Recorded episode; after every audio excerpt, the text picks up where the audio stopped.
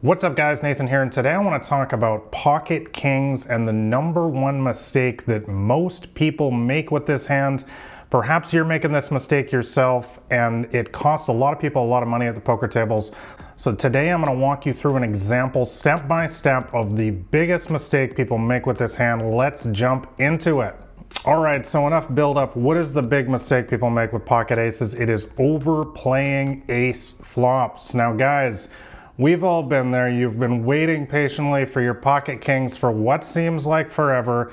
You only get dealt this hand, I believe it's one out of every 220 hands. Basically, doesn't come around that often. It's the second best hand in the game.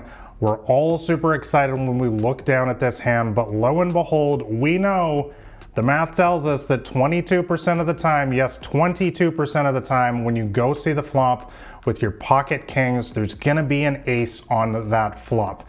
Well, let's be honest, no, it doesn't happen every single time. It happens exactly 22% of the time. So we really, guys, just need to mentally prepare ourselves for this.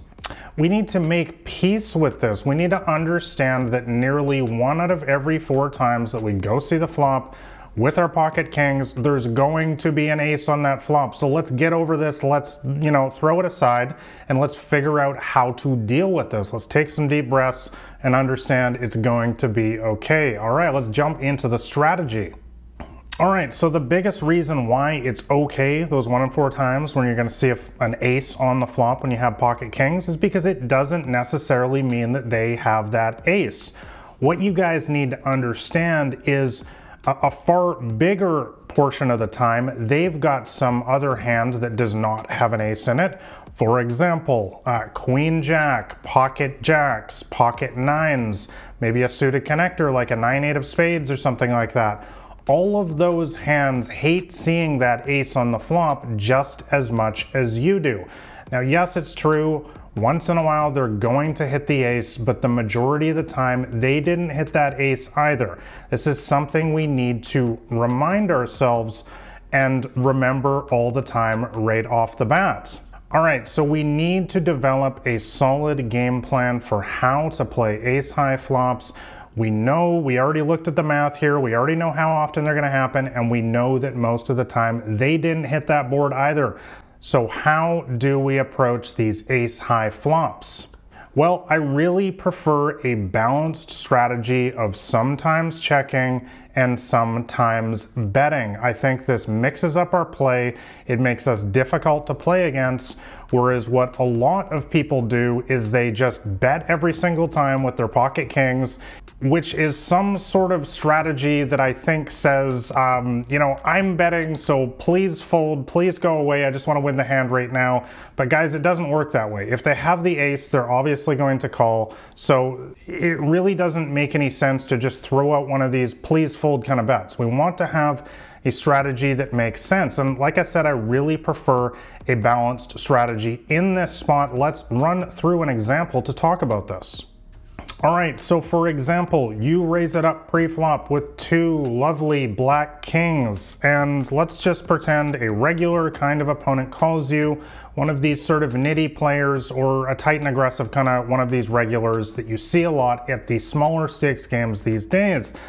Flop comes down with the five of spades, ace of hearts, and seven of diamonds. So what should you be doing here?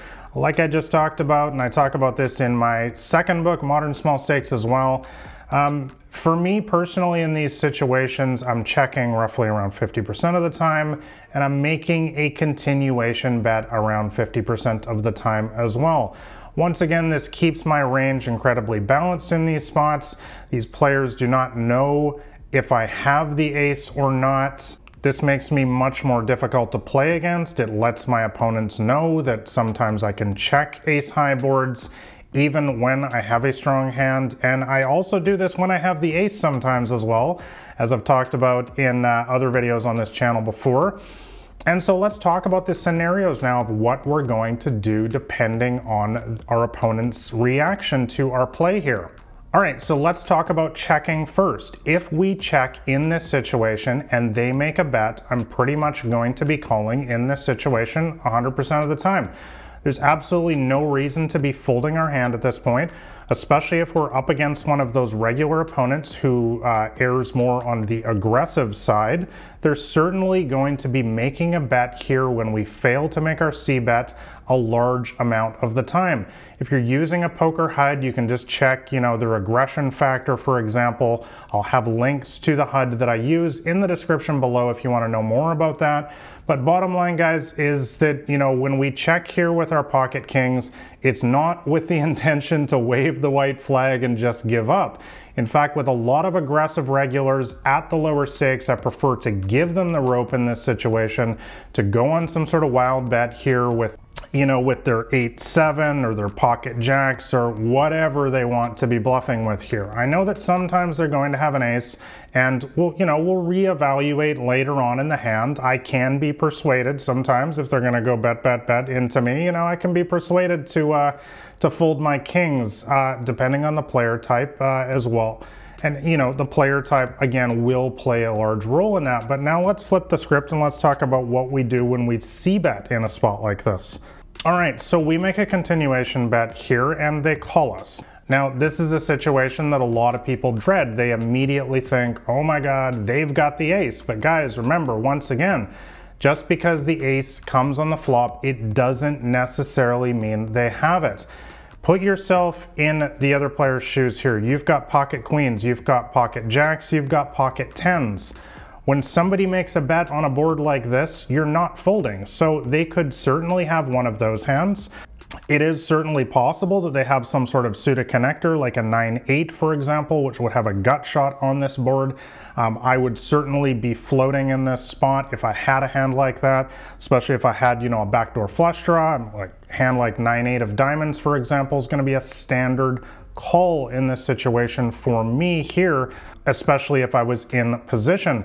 So guys, the main point of this video is, you know, an ace on the flop is going to come, you know, 22% of the time when you have pocket kings and we don't need to freak out about it. it. You know, it's not the end of the world. Number one, it doesn't necessarily mean that they have the ace. We need to always remember that. A lot of the time, they are just as afraid of that ace as we are. And so really what we need in this spot is a robust strategy on the flop for how to proceed when we have pocket kings in this situation. And like I said, I, I really just prefer a 50-50 kind of strategy in this spot here where I'm checking 50% of the time and making a continuation bet 50% of the time. And once again, it's not a white flag. I'm certainly not giving up because I check and then they bet. And on the flip side, it's not the end of the world if we make a continuation bet and they call us once again, we'll move on to the turn, the river, we'll play some poker, we'll proceed with the hand. Guys, we still have the second best hand in the game, Pocket Kings. It's still a good hand. And so if we mentally prepare ourselves for this situation and have a solid game plan, we can learn to play our Pocket Kings much, much better on an ace flop like this. So guys, that's one of the biggest mistakes that I see people making with their pocket kings. Let me know in the comments how you play pocket kings on an ace high board like this specifically. What is your strategy? I want to know how you play this hand in this spot. Hey guys, I hope you enjoyed this poker podcast episode. If you want to know my complete strategy for beating small and mid stakes poker games, make sure you go grab a copy of my free poker cheat sheet that's available on my website at blackrain79.com. And also make sure you hit like and subscribe here to the podcast as I'm putting out new episodes every single week to help you guys quickly get beating your poker games. I wish you guys all the best at the poker tables. I'll catch you next week. This has been Nathan Williams with blackrain79.com.